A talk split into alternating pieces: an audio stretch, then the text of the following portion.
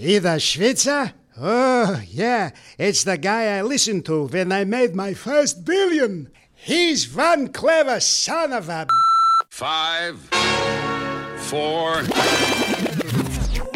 We're online. The hottest internet station. It's time for the Switzer Show with the guy who makes getting richer easier than running up a credit card bill, Peter Switzer.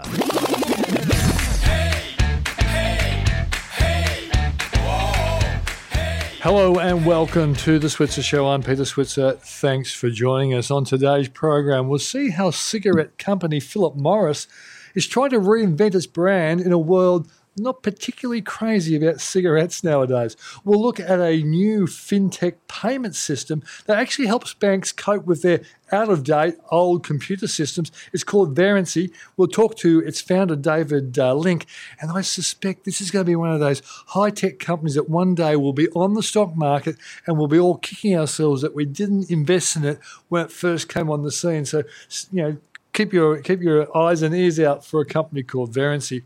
But first of all, we'll kick off with a guy by the name of Stuart Cook. Now, Stuart, at the age of about 23, I think it was, he was CEO of that Mexican food business, Zambreros. He, he was there for quite some time, but he's now become chairman of a fitness business called Fitstop. Stuart, thanks for joining us on the program. Thanks for having me here. All right, so let's talk about Fitstop in a minute because that's your new business, right? Yes. But you were CEO of uh, Zambrero. So for those people who don't know Zambrero, they probably don't go to food food shopping centres uh, or food courts in shopping centres very often. Just tell us about your connection to Zambreros. Uh, so I was a former CEO of Zambrero, which is a fast, quick, casual uh, restaurant in Mexican space within Australia. Yeah. Uh, started off by Dr. Sam Prince in Canberra, and I was fortunate enough to meet him and become the CEO and his business partner uh, just after they had opened their second location, Yeah.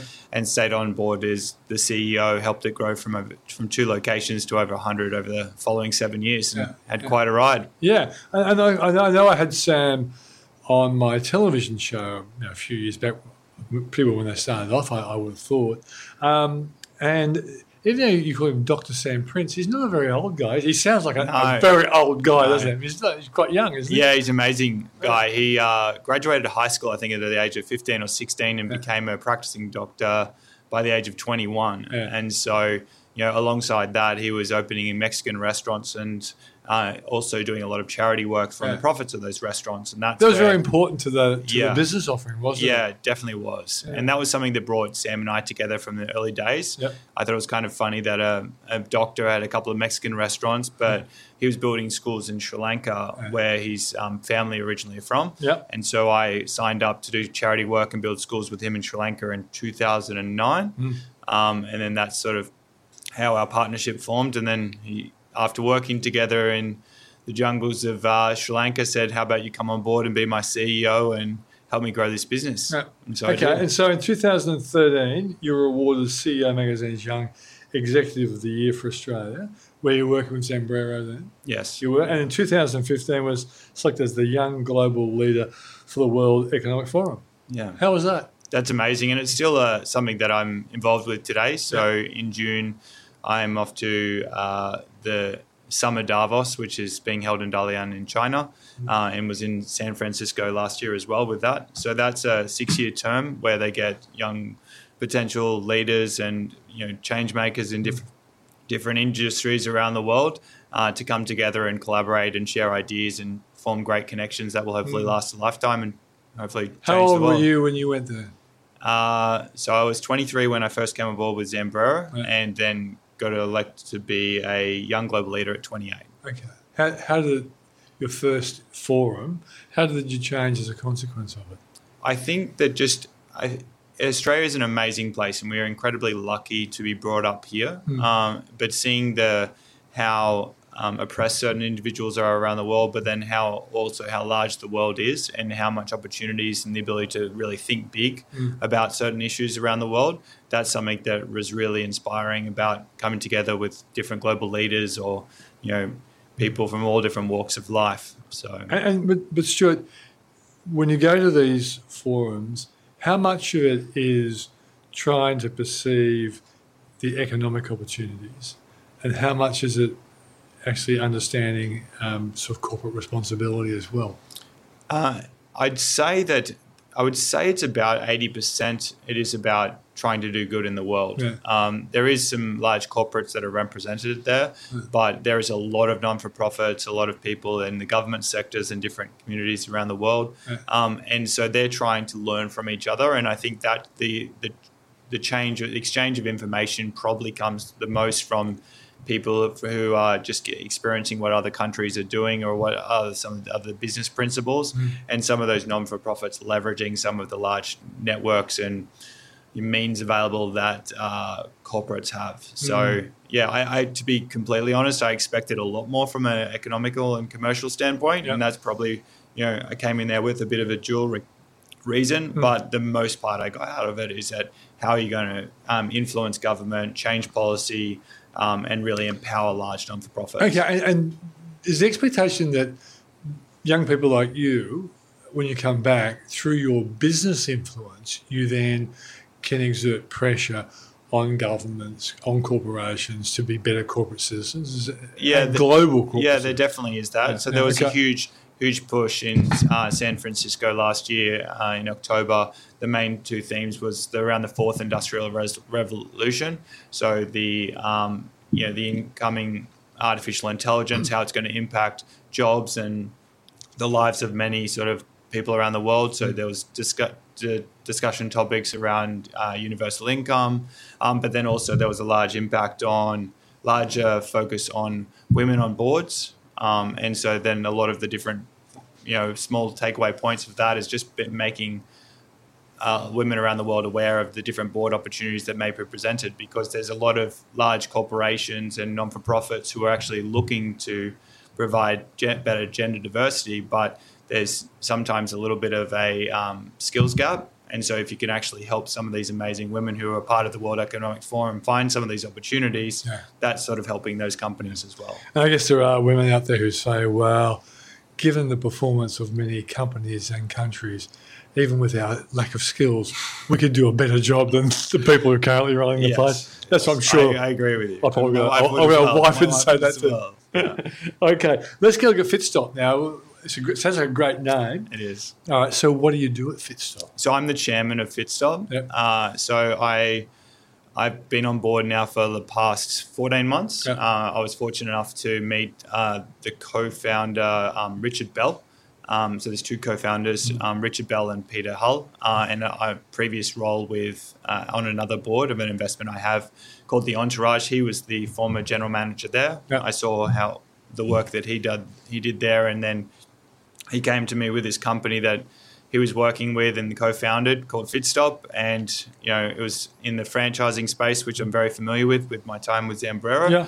And I really think that the fitness space globally is taking off, and Sure is. uh, he introduced me to the founder, his fellow founder Peter Hull, and Pete's an amazing guy with a great passion, a great vision for the business, and so I invested and came on board as chairman then. Okay, what's the so, so for people who've never heard of Fitstop, tell us what it actually does Sure.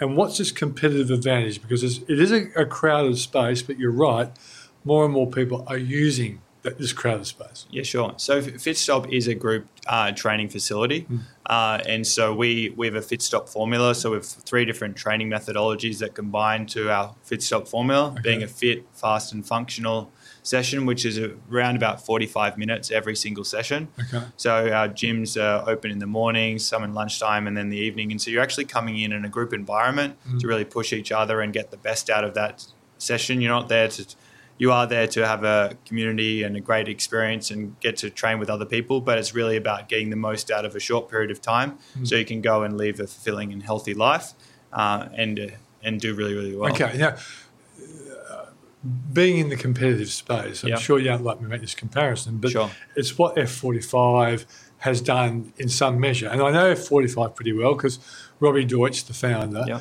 you know, we took Robbie overseas. He's one of the best mates of my son's. And I had him on my TV show when he was quite uh, up and coming, but Yeah. not as big as he is now with Mark Wahlberg buying half of his business. Uh, and Robbie's never, you know, given me a, an ounce of uh, thank you, but still, that's what happens when you, you grow up with a, a great young bloke like him. Um, And it seems to me that this is a new formula because the old formula was you turn up the fitness first and you see people and that sort of stuff. This is, a, is this seems like more automatic. Uh, Am I right in making that assumption? Yeah, definitely. And I think if you look at the evolution of fitness over, you know, probably the each decade, there's been different. Uh, there's been, you know, when people were first uh, entering the gym and the big box gyms had their time, you had the fitness first. You then moved to the 24 hour. Which I still guess is probably right for some people. Yeah, hundred percent. Yeah. And so I think um, more and more is is that this sense of community and belonging is really like with the age of social media, and Yeah. that they say that we're the most connected in our lives, but we also can be the most separated and lonely in our lives. Yeah. And so you're Yeah, we, we at, know you guys are weird, but we love you all we the are a bit weird. We are a bit weird, but so what what Fitstop does, as well as some of those other gyms, is they really focus on that boutique fitness. They're focusing on really getting people in who are time poor, Yeah. getting the best results that they can. Because you know, I think also the next generation of people are a little bit more vain than their parents or their grandparents Yeah. because of the rise of social media, Instagram. You guys care about six we, packs. we do. you men read magazines with blokes on the cover. I'm not, I'm not there yet. I'm on the way. I'm on the way. I've got, but, I've got yeah. my place now, you know, with guys showing off their pecs and all that sort of stuff. Yeah, That's the new And- generation. And, so there is that generation. We we at Fitstop are not tr- trying to. There are definitely people who are our clients and our customers who do fall into that category. Hmm. But we really focus on trying to have a all-rounded life. We're not going to go from one extreme to the other. So we sort of fall within the. A bit of a comparison could be we fall within the sort of a body pump class at a fitness first, Yeah. But then not as extreme as a CrossFit, um, which which is amazing for some athletes, Yeah. but we really focus on that progressive space in between. And, and in many ways, w- even though you you made the point that you're, you're more sort of uh, conscious about your appearance than other generations, it's also a total whole fitness thing, isn't it, and, and health thing. Yeah. And I think our generation often were disconnected between uh, what we ate and all and all this sort of stuff. So we, we had guys who were playing football at the highest level and smoking half time. Yeah. You, know, you guys, I don't think would do that because you have more brains when it comes to what's good for your body. You might be sillier than us on Saturday nights, but certainly during the week, you're really a lot more pure than we used to be. And, and I think that that's again what um, Pete does. Pete's uh, Peter Hull, who does an amazing job with all the programming, is is that I think a lot of people, young young people nowadays, have uh, unre- are provided unrealistic expectations of what they should be doing. I mean, if you look at social media, you should have. Uh, too much salt, less salt, more salt. Like um, you should be, be watching your calories. Don't count your calories. Like intermittent fasting, everything is all over the place. Cold showers. Yeah.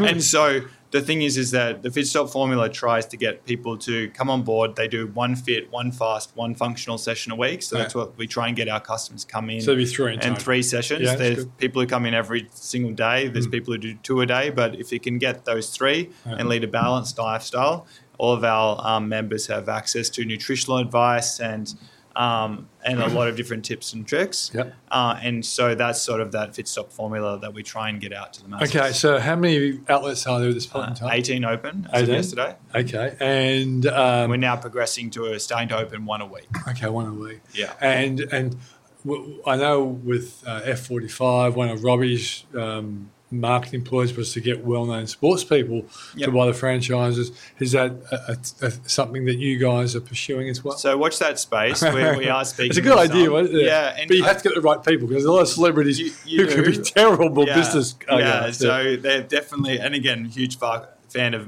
uh, Mark Wahlberg, but Yeah. hopefully he doesn't do anything wrong to them. But That's right. uh, no, so one of the big differentiators for us is is that because of that focus on community, we are we don't sell the uh, franchises to pure investors. So, because we believe that our long term sustainability within the fitness industry will Yeah. be creating community, Yeah. and so often, if investors just buy a location, throw an employee in there, then the then the community is focused and attached to that person rather than that business. Yeah. So we make sure that the each the actual head trainer has at least thirty percent ownership stake in that location. And has so, a presence. So has a presence, and we also are about empowering that, and that's where Pete's background has come into play. He wants to really focus on empowering that personal trainer to own their own business and Yeah. create an amazing lifestyle because there's so many different fitness brands that burn and churn all of these people who are excited about fitness. Mm.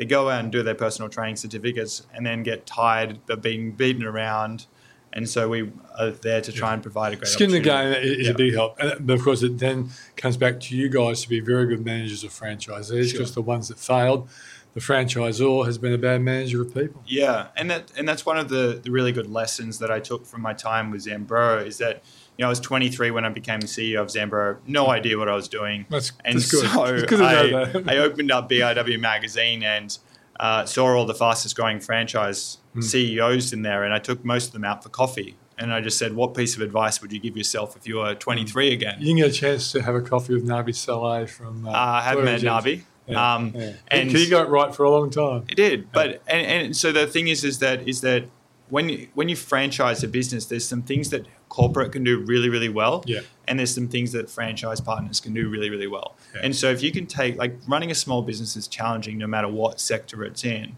but if you can take some of the challenges away from running a small business, like bookkeeping or ordering or certain suppliers Mm-hmm. or even lead generation for for different people on social media then those trainers get to be focused on what they can do really, really well. And that's big, run great training sessions, interact with the community that is not only in the gym, but around them, their gym. And for example, Grill'd do a really, really good job with that with their franchise partners. And so that's one of the philosophies that we've taken with Zambrero and really provide that support for Fitstop franchise partners um, because we know that our success is their success. Yeah, for sure. Well, Stuart, good luck with it. I'm sure you'll do very well. Um, your attitude to um, to business is very healthy. Thanks for joining us on the show. Cool. Thank you for having me.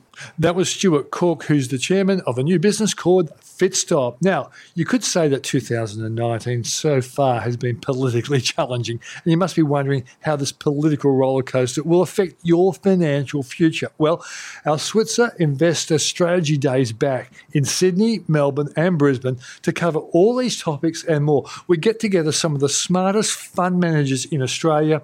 They present, they go on panel. I talk to them, I interview them, I grill them, and then you get a chance to ask any question you like to make you more content about how you're going to invest in the future. Tickets are only $39 and they are on sale now. So for more details, head to www.switzerevents.com.au. I really look forward to meeting you in the flesh at our strategy days. You know, a lot of people are thinking, how are cigarette companies going to survive considering all of the bad publicity that goes on around cigarettes? Well, the Senior Vice President of Global Communication for Philip Morris, uh, Marian Salzman, she says the, the company is actually looking at a way of re- reinventing itself.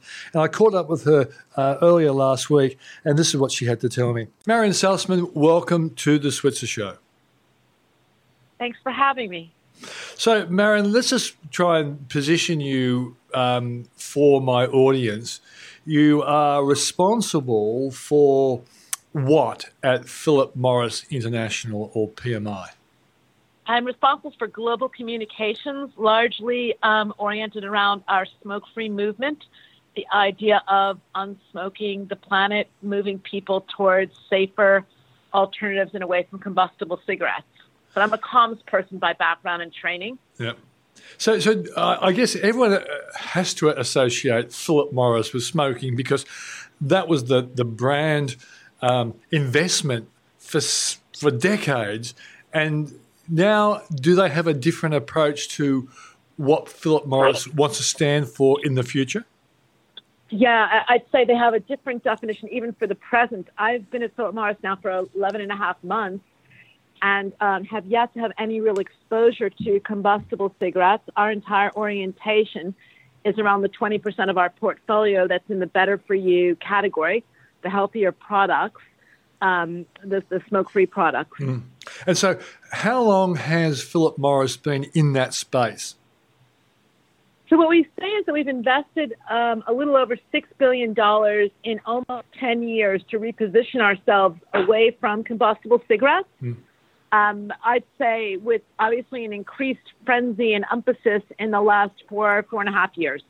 Okay, so you, you keep mentioning the word combustible cigarettes. I I think a lot of my listeners will be wondering why you're using the word combustible cigarettes.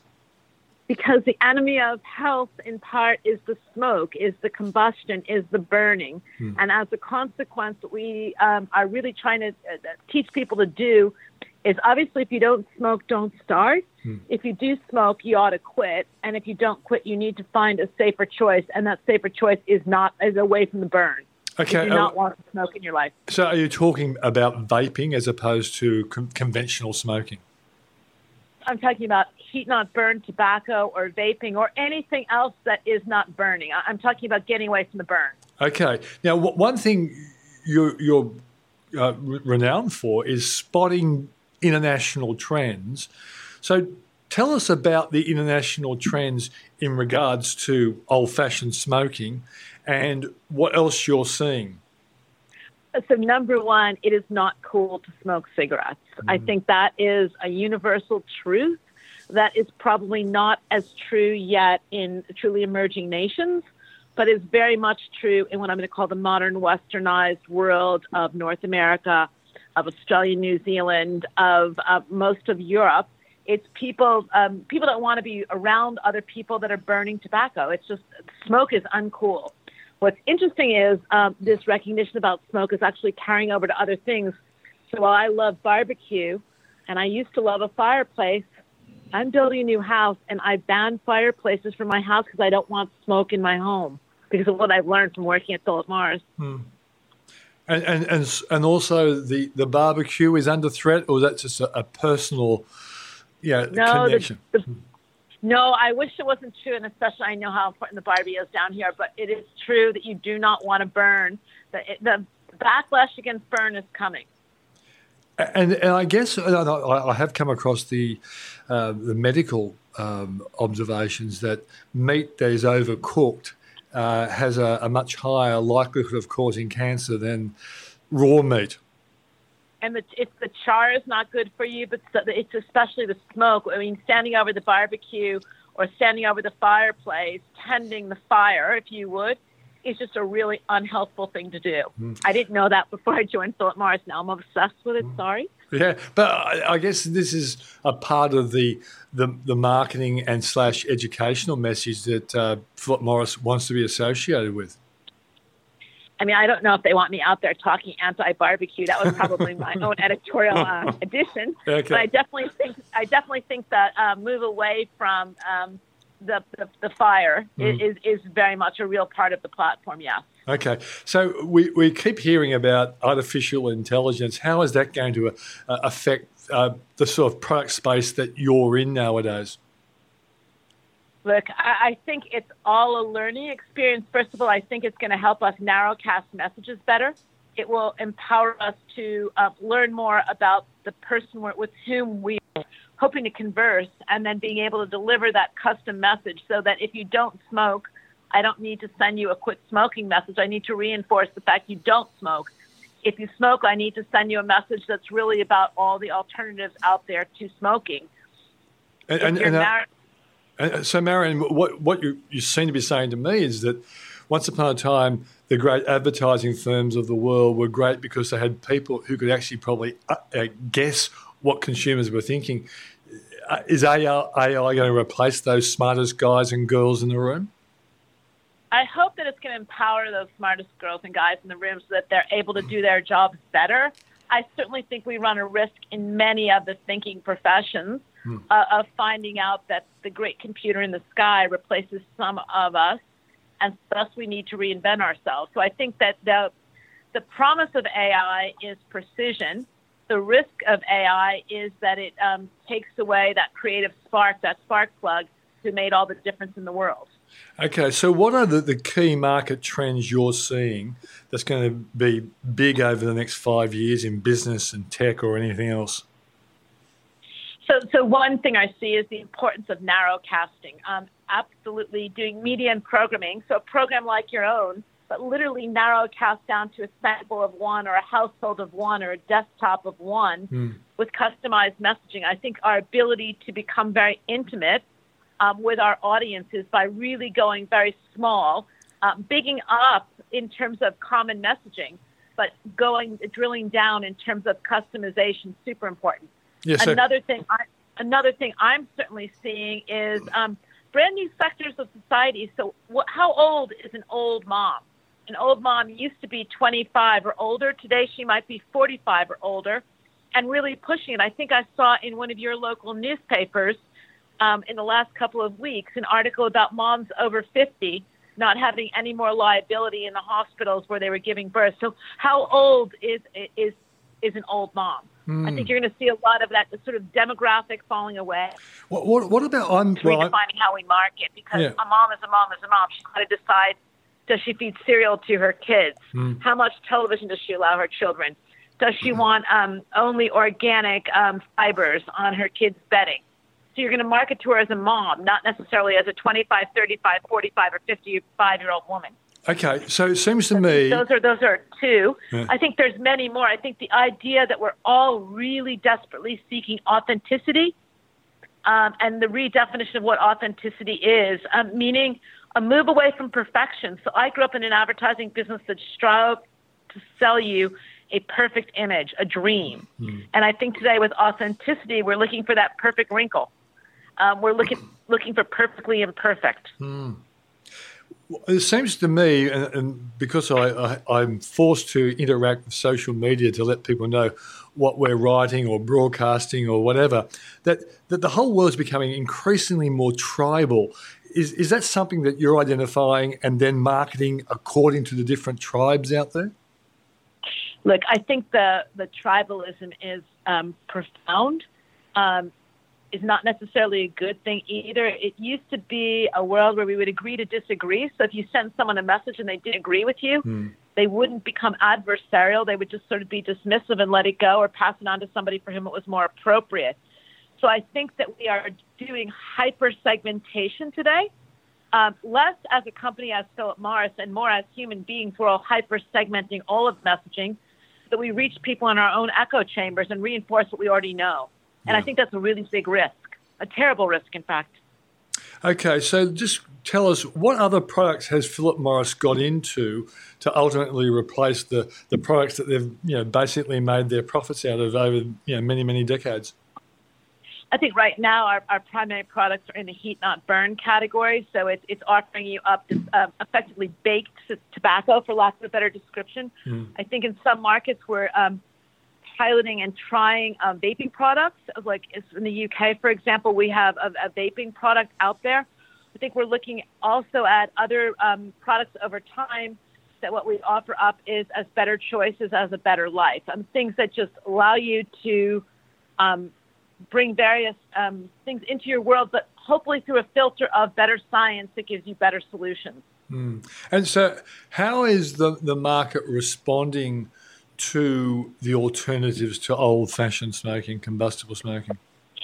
So it's a wonderful question, and it really depends market by market. So in Japan, for example, our heat not burn products um, have really picked up to the point that we have about 20% of our market share is in the heat not burn category. In Korea, not with that same extraordinary results, but sort of really high performing results. We've done the same thing. In other places, it takes longer. And first of all, what we need is governments to be receptive to welcoming our product to bringing our product into the market, to making it legal for us to be able to sell it because you can't sell a positive solution until it's legally on the market. Um, yeah. So I, I think it, it, it, again, it goes back to part of tribalism is this hyper hyper localism. So what you can um, do well in the UK, you can't do in Germany. What you can do in Germany, you can't do in Romania. What you can do in Romania, you can't do in New Zealand. And especially interesting, I'd say to your listeners are what you can do in New Zealand, you can't do in Australia. And so, what are the differences between New Zealand and Australia? Okay, excellent. It's an excellent question. It really well, we, I can't sell you my heat not burn product right now. Oh. I can sell it to you in New Zealand, but I can't sell it to you here because right now um, government here has not welcomed it yet. I mean, we hope that obviously is changing. But so right now you can go to New Zealand, you can experience the product, but you can't um, buy the product or um, indulge in the product here legally. Okay, so at this point in time, is there a, a medical reason why the government's putting roadblocks in, in the way of your product? No, I, I, I mean, I, look, I'm American. So the last thing I'm going to do is try to tell the Australian government what to do. Hmm. I think it just has to do with how um, how the processes have worked so far, and I think what we just have to hope is the conversations like the one you and I are having just force people to ask more questions so that they find out more and look at our science. We've posted millions of pages. I'm being I'm understating it, literally millions of pages with the U.S. FDA as we await approval there. We've made our science very much available, both our own science and science that even comes from places like the University of Melbourne. We make that science all available. Mm. And then uh, we, we, we, wait for governments to make the time, because obviously we know how busy all governments are. We wait for them to make a time to begin to start conversations about welcoming new products into the market. And America, what's America doing with, with the product? Uh, right now, we have um, been waiting for a little bit, I guess almost two years, for the U.S. Um, Food and Drug Administration to give us clearance to start selling heat not burn products in the U.S obviously, um, as you may realize, vaping has taken off in the U.S. in a big way already, but we're not in the U.S. market right now. Mm. We're waiting for the FDA to give us that clearance to come in. And what's the, di- actually, what's the difference between vaping and your product? So, vaping is a liquid. Mm. Our product is um, heated tobacco that would give you a, a vapor. Mm, okay. Well, look, uh, good luck with it. I, I hope that um, you know medical science gives you the big thumbs up, and uh, it, it is, as you say, uh, a bit much better alternative to old-fashioned smoking. And uh, good luck with it. Thanks so much. Thanks for having me. Well, that was Marian Salzman, the Senior Vice President, Global Communications at Philip Morris. And now, a word from our sponsors. Have you got a home loan? Do you know what you're being charged? Check your rate, and if it's more than 3.89%, call us at Switzer Home Loans. Our rate for a variable home loan is 3.89%. That's right, 3.89% is all you'll pay. Interested? Call 1300 664 339 or Google Switzer Home Loans. Too many people spend money they earned to buy things they don't want to impress people that they don't like. So stick with Switzer and get rich. Where are my teeth? My next guest is uh, David Link, who is the founder of Verrency. And Verrency is a fintech business which I suspect down the track will be listed on the stock exchange and will be a, pretty hot company. Uh, I think my interview coming up will pretty well explain why. Welcome to the program, David. Thanks very much, Peter. Very good to be on. Okay, so look, David, let's just give a, a, a, a neat explanation of what Verrency is. All right, so Peter, Verrency is a, an almost three year old Australian headquartered company, and we're a uh, white label software as a service platform for banks. And what we help them do is to launch new products and services much more rapidly than they could if they were doing it on their own. We enable them to do it around one specific moment, which is the most important one, which is the moment of payment. Mm. So we're a middleware that helps them launch products and services very quickly. Okay, so it, it sounds very important to banks to have that kind of access to technology on a pretty important thing called payments. Um, what is the, the step up? What's the improvement that you guys have brought to the table compared to what was out there before you? Yeah, well, it's, it's a good question, Peter. So if you look at the problem we solve is one which is global and exists, and it has existed for quite a long time. And that is, if you look around the area of payments, the technology that pretty much every bank uses around the world, um, the, the technology suite, the legacy infrastructure is 20 to 40 years old. And if you are the head of product and you want to launch a new service for one of your retail customers or small business customers, again, Verrency operates on what's called the issuing side, so the person making the payment. Um, you don't really have many choices. You can spend somewhere between two and twenty million dollars modifying that twenty to forty year old spaghetti, um, or you can migrate away from it which is a very long and costly, can be 20 million to 300 million dollars, um, or you can use a service such as Verrency's, which is a, a, middleware. And again, very, very similar to the types of uh, companies that uh, are out in the marketplace, such as an Apigee or a MuleSoft, except Verrency operates in a very specific place, which is around that moment of payment. Mm. And it means that as we layer on, banks then can uh, keep using their existing legacy technology, and they're essentially future proofing those investments that they've made. But they can now connect to new services, launch new things very quickly, um, because kind of, like, kind of like plugging a power adapter board into a wall. Um, they can now plug new things in and off of them very easily and very quickly. They don't have to touch the underlying infrastructure. So, I guess what you're saying is with all the different payment systems that are out there in different businesses, uh, to, to accommodate that, the the banks would have to really pay, spend a lot of money to take their their side of the the payments um, transaction to a level where they could, could do all that. You guys are already in that space. You're already playing in that payments adaptability space. That that's exactly right. So we've got a number of clients here in Australia. We started a little uh, a little under three years ago. We are indeed a global firm, so we've got operations here in Australia, um, in the U.S., in Asia, and in Northern Europe. And uh, so working with companies such as Volt Bank, uh, one of the neo banks in Australia, mm. EFTPOS, National Debit Scheme, um, Banco de Vivienda, Colombia, and, and, one of the largest banks in the Middle East, Emirates NBD. And for each of those, we're helping them to these are banks that banks and schemes and processors that want to launch new products and services in the market, and they want to do so rapidly. Mm. Um, and that's where we are kind of a step up that enables them to do that. So. Uh, okay, so so you you mentioned names earlier. Uh, are they the names that are, are, playing in in the same space as you, despite the fact you, you may well have some points of difference?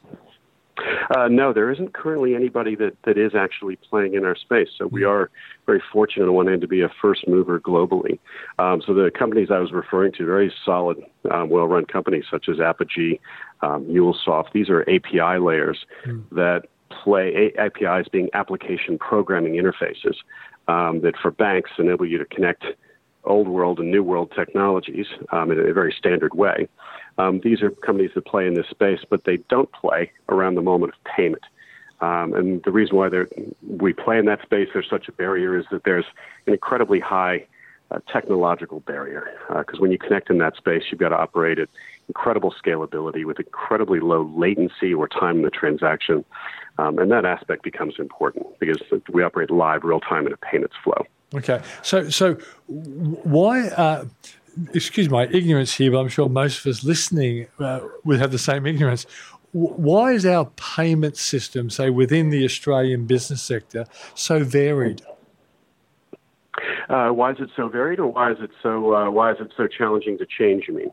Well, I, I would have thought that the systems that the, the banks used would have been based on the, the, the typical payment system you expect from most of their customers, which I wouldn't have thought was all that different customer to customer, but I may well be wrong.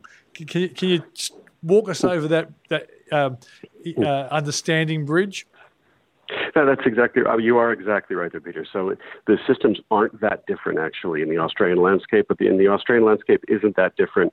Um, if you look at the U.S., if you look at uh, Europe, or so on. So behind the scenes in the banks, the uh, systems are fairly old, mm-hmm. um, particularly on what's called the issuing side of payments. They haven't been changed in a long, long time.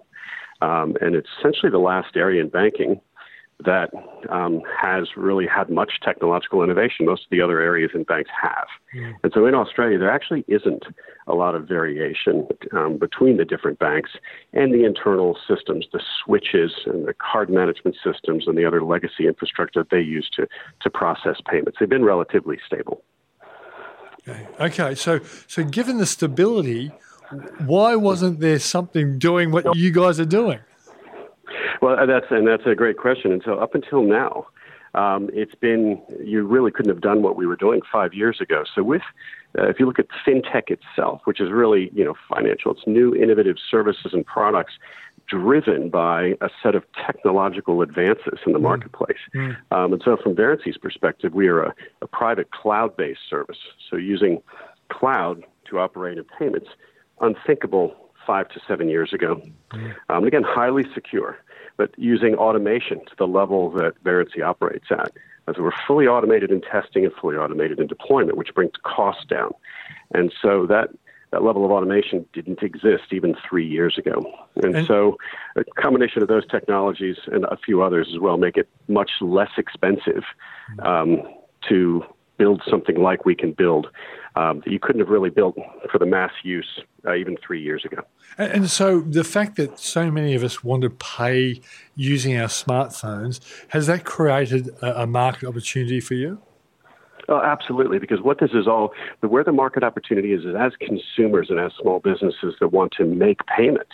Uh, consumers today want to pay in varying and different ways. They want services that are completely ubiquitous and consistent across all aspects of their of their bank. So I want to be able to pay using using my phone, perhaps using Apple Pay, um, using my card.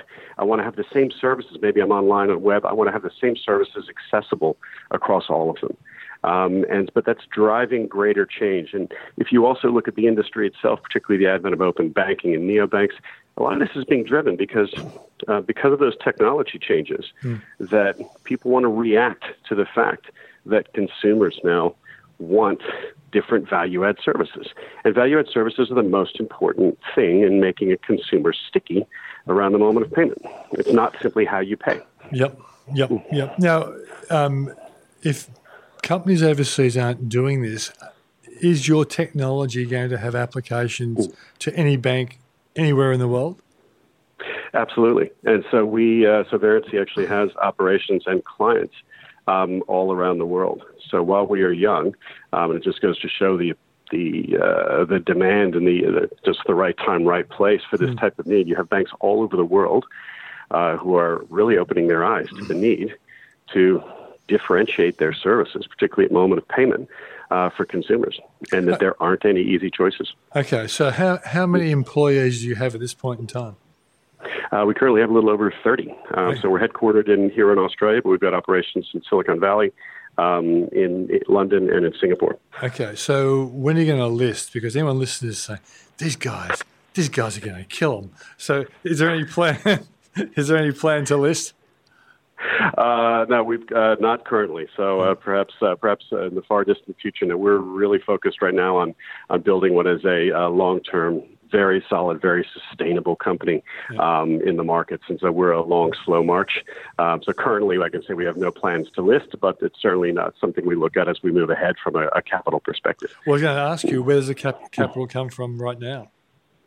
Uh, we've got uh, a number of investors uh, here in Australia and uh, Southeast Asia. Mm. And as we we're just finalizing our current existing Series A, and as we move on to our Series B, um, which will be coming up here in the next couple of months, um, we've already got a lot of entreaties from Europe and, and the US. So we'll be focusing quite a bit there because that's where a lot of our market is. Okay, well, David, you are well named because Link, when it listed, did very well and it uh, has done very well in the, the financial services space. So good luck with that. And thanks for joining us on the Switzer Show. Excellent. Thanks very much, Peter. That's David Link, the founder of Verrency. Well, that's the show for today. Thanks for joining us. Next week, I'm going to be looking at some of the important issues around house prices and what we can do to make money out of a falling property price market.